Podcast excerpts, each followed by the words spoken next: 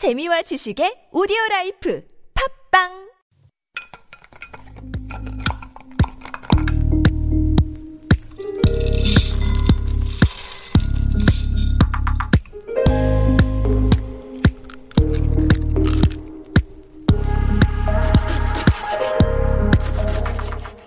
Hello, hello. My name is Matthew Chung. Welcome back to Super Radio. This is Korean Delicacy on TBS EFM 101.3.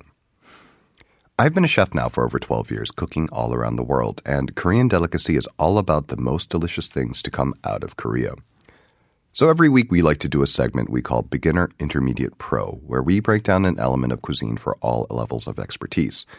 Whether you're coming in knowing nothing, being a little familiar, or even deeply knowledgeable of the subject on hand, we're here to share what we know. This week's episode Spring Cleaning. And it's because, unfortunately, cooking doesn't exist in a vacuum. As much fun as it is to create delicious dishes and enjoy a meal with your loved ones, everything you make creates some form of mess that needs to be dealt with. Doing the dishes, putting away water glasses, that's all everyday stuff. But a kitchen is a place where microscopic droplets of oil and bits of food are flying all over the place. And over time, that builds up. And so do a million other tiny little things in an average home kitchen. While some of you might be vigilant enough to put an extra few hours a week scrubbing your kitchen from top to bottom, I know I'm not. And I know that my kitchen is still cleaner than most. Hence, spring cleaning. And why spring? Well, there are a couple of explanations I've found, but here's the one that makes the most sense to me. Consider the pre modern era, the days where homes were heated with open fires or coal embers in, in enclosed spaces. That meant that a whole lot of dust and soot ended up trapped in the house through the cold winter months. Once it's warm enough that the fire isn't running all day and night, you can fling open the windows and give the house a good once over. But I think it's even more basic than that. The world around you is coming back to life and it just feels good. The sun is bright and shining, so shouldn't your home as well. Plus, those thick coats, heavy blankets, and snow boots need to be put away, so might as well get everything else in order. And since this is Korean delicacy, we're talking about the kitchen. So let's start with the beginner level, the basics, uh, kind of a checklist. And I, I don't want to go through everything because I'm sure at least even the most beginner of you know the very, very basics. But let's go into the things that you might not realize you need. You have extra sponges and scrubbies of all types. So sponges, green scrubbies, susemi, and steel wool are my is that's my trifecta. So generics are fine for the green scrubbies and steel wool since they're basically just blunt instruments. But you want to go name brand on sponges. You'll save money in the long run. And I've actually tried this out. I made the mistake once of getting generic sponges, and I don't think they lasted me a single week. By the end of the week, everything I had cleaned had a bunch of crud and like this film on it, no matter how well I rinsed them off. So I ended up tossing them after a very short amount of time. So go name brand. Trust me, you'll uh, you'll thank yourself. Uh, next is an old toothbrush, and then if you want as well, I like having a like a long handled brush as well to get inside bottles and jars. And then one thing that I can't live without is just a wide variety of containers. I have so many containers. I have containers for my containers, and it just it, it makes sense. You just need to store things and all sorts of shapes and sizes. So having large ones, small ones, really, you're going to have all sorts of little odds and ends that you're going to need to store. But here's the thing: don't go out and buy expensive new sets of containers. We repurpose old boxes, condiment jars, milk jugs, and takeout containers all the time.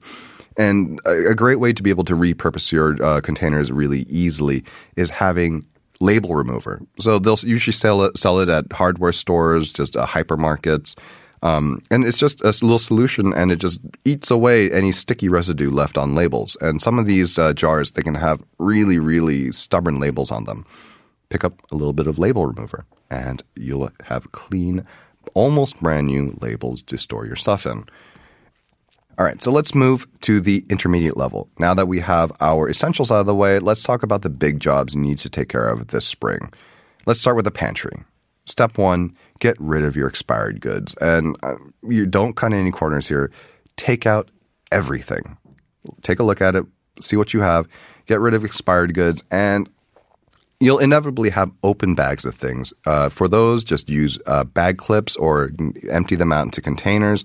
Don't feel like you have to you, you have to put everything into its own container. Sometimes just a clip will do. And one thing that is helpful as well is that we just keep an empty jar in our kitchen to put things like uh, the little bread ties in. Anytime that you know, we, we get a package of something, you have those little twist ties that go in there. We just keep them all in one little jar. That way we never run out and we can enclose all of our packages.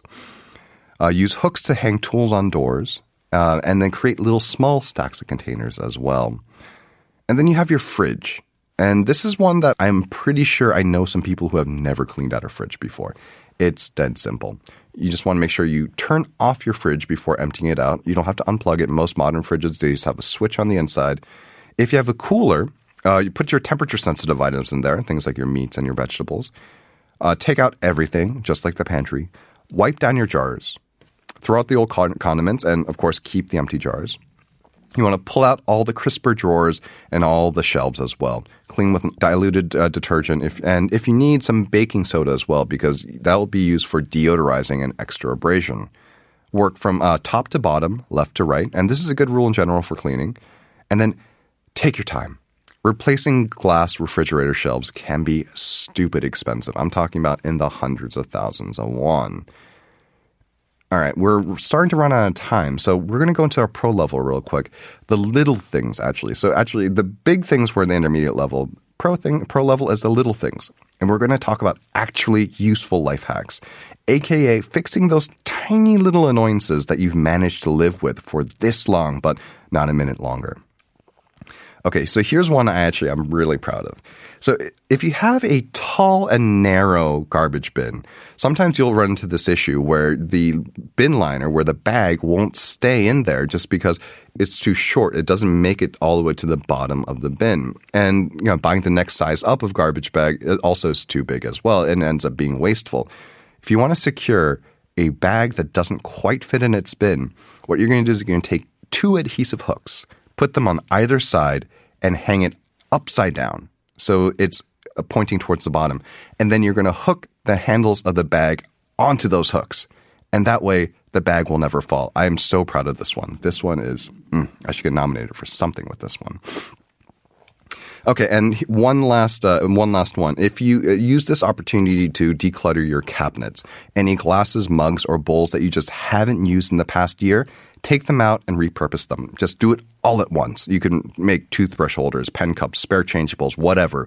Find new life for these things. And this mitigates the guilt factor if you take them all out at once, especially if some of these were gifts that you would feel bad about throwing out. And if you just can't find a second life for some of these items, reach out to someone who's just arrived to Korea. This is TBS EFM after all. And if you're tuning in from inside the country, chances are you know someone who's fresh off the boat and could use something like an oven mitt. I have one friend whose entire kitchen is roughly 60% of things I no longer needed, but he found extremely useful. Ah, I have so many more, but unfortunately, that's all our time. Thank you for listening to Korean Delicacy on Super Radio. Check out our Instagram at Super Radio 101.3 and please send any episode requests to superradio101.3 at gmail.com. I've been your host, Matthew Chung, and thank you for tuning in to TBS EFM 101.3.